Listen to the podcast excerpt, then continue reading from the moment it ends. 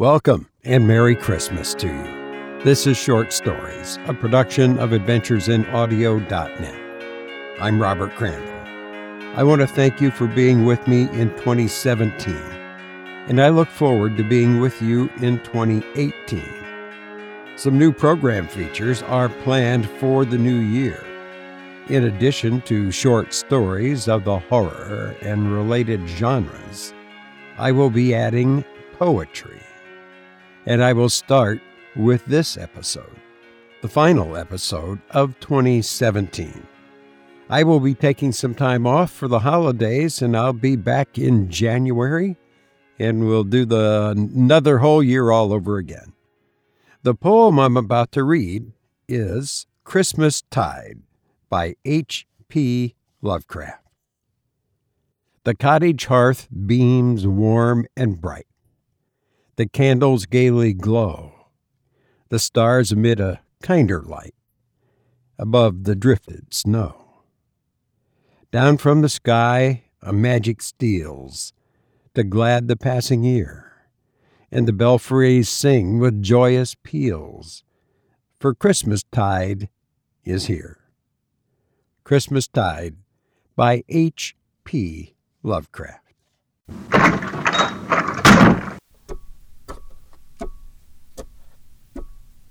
Well, who is this in the. Who are you in the Santa Claus get up? Ho, ho, ho. This is no get up. I am Santa Claus, Robert. Oh, okay. Sorry. Uh, no, well, nice of you to stop by, Santa Claus. Getting ready for the big day, are you?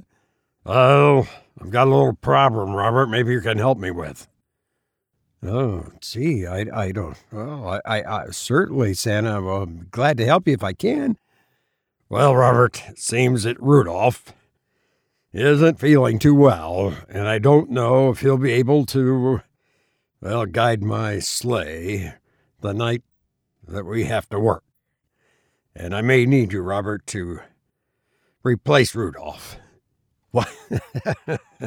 uh, well, Santa Claus, the thing is, I, I can't fly. And either can reindeers fly? Anyway, Rudolph is is ill, Robert, and I need your help. Don't worry, I'll teach you how to fly. We'll get some wings, and I'll I'll paint your ro- uh, I'll paint your nose red.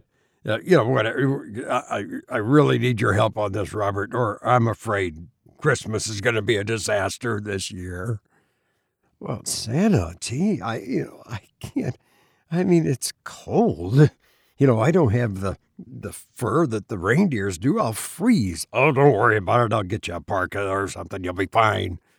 Santa, that's I. I this is incredible. I mean, it's a, what a responsibility. I and stuff. I you know I don't. I, I, and I don't know my way around. I, I can't I sometimes I take the wrong store to the grocery store, I, a wrong turn to the grocery store or something. You know, Santa, I, I just don't think I can be of much help to you.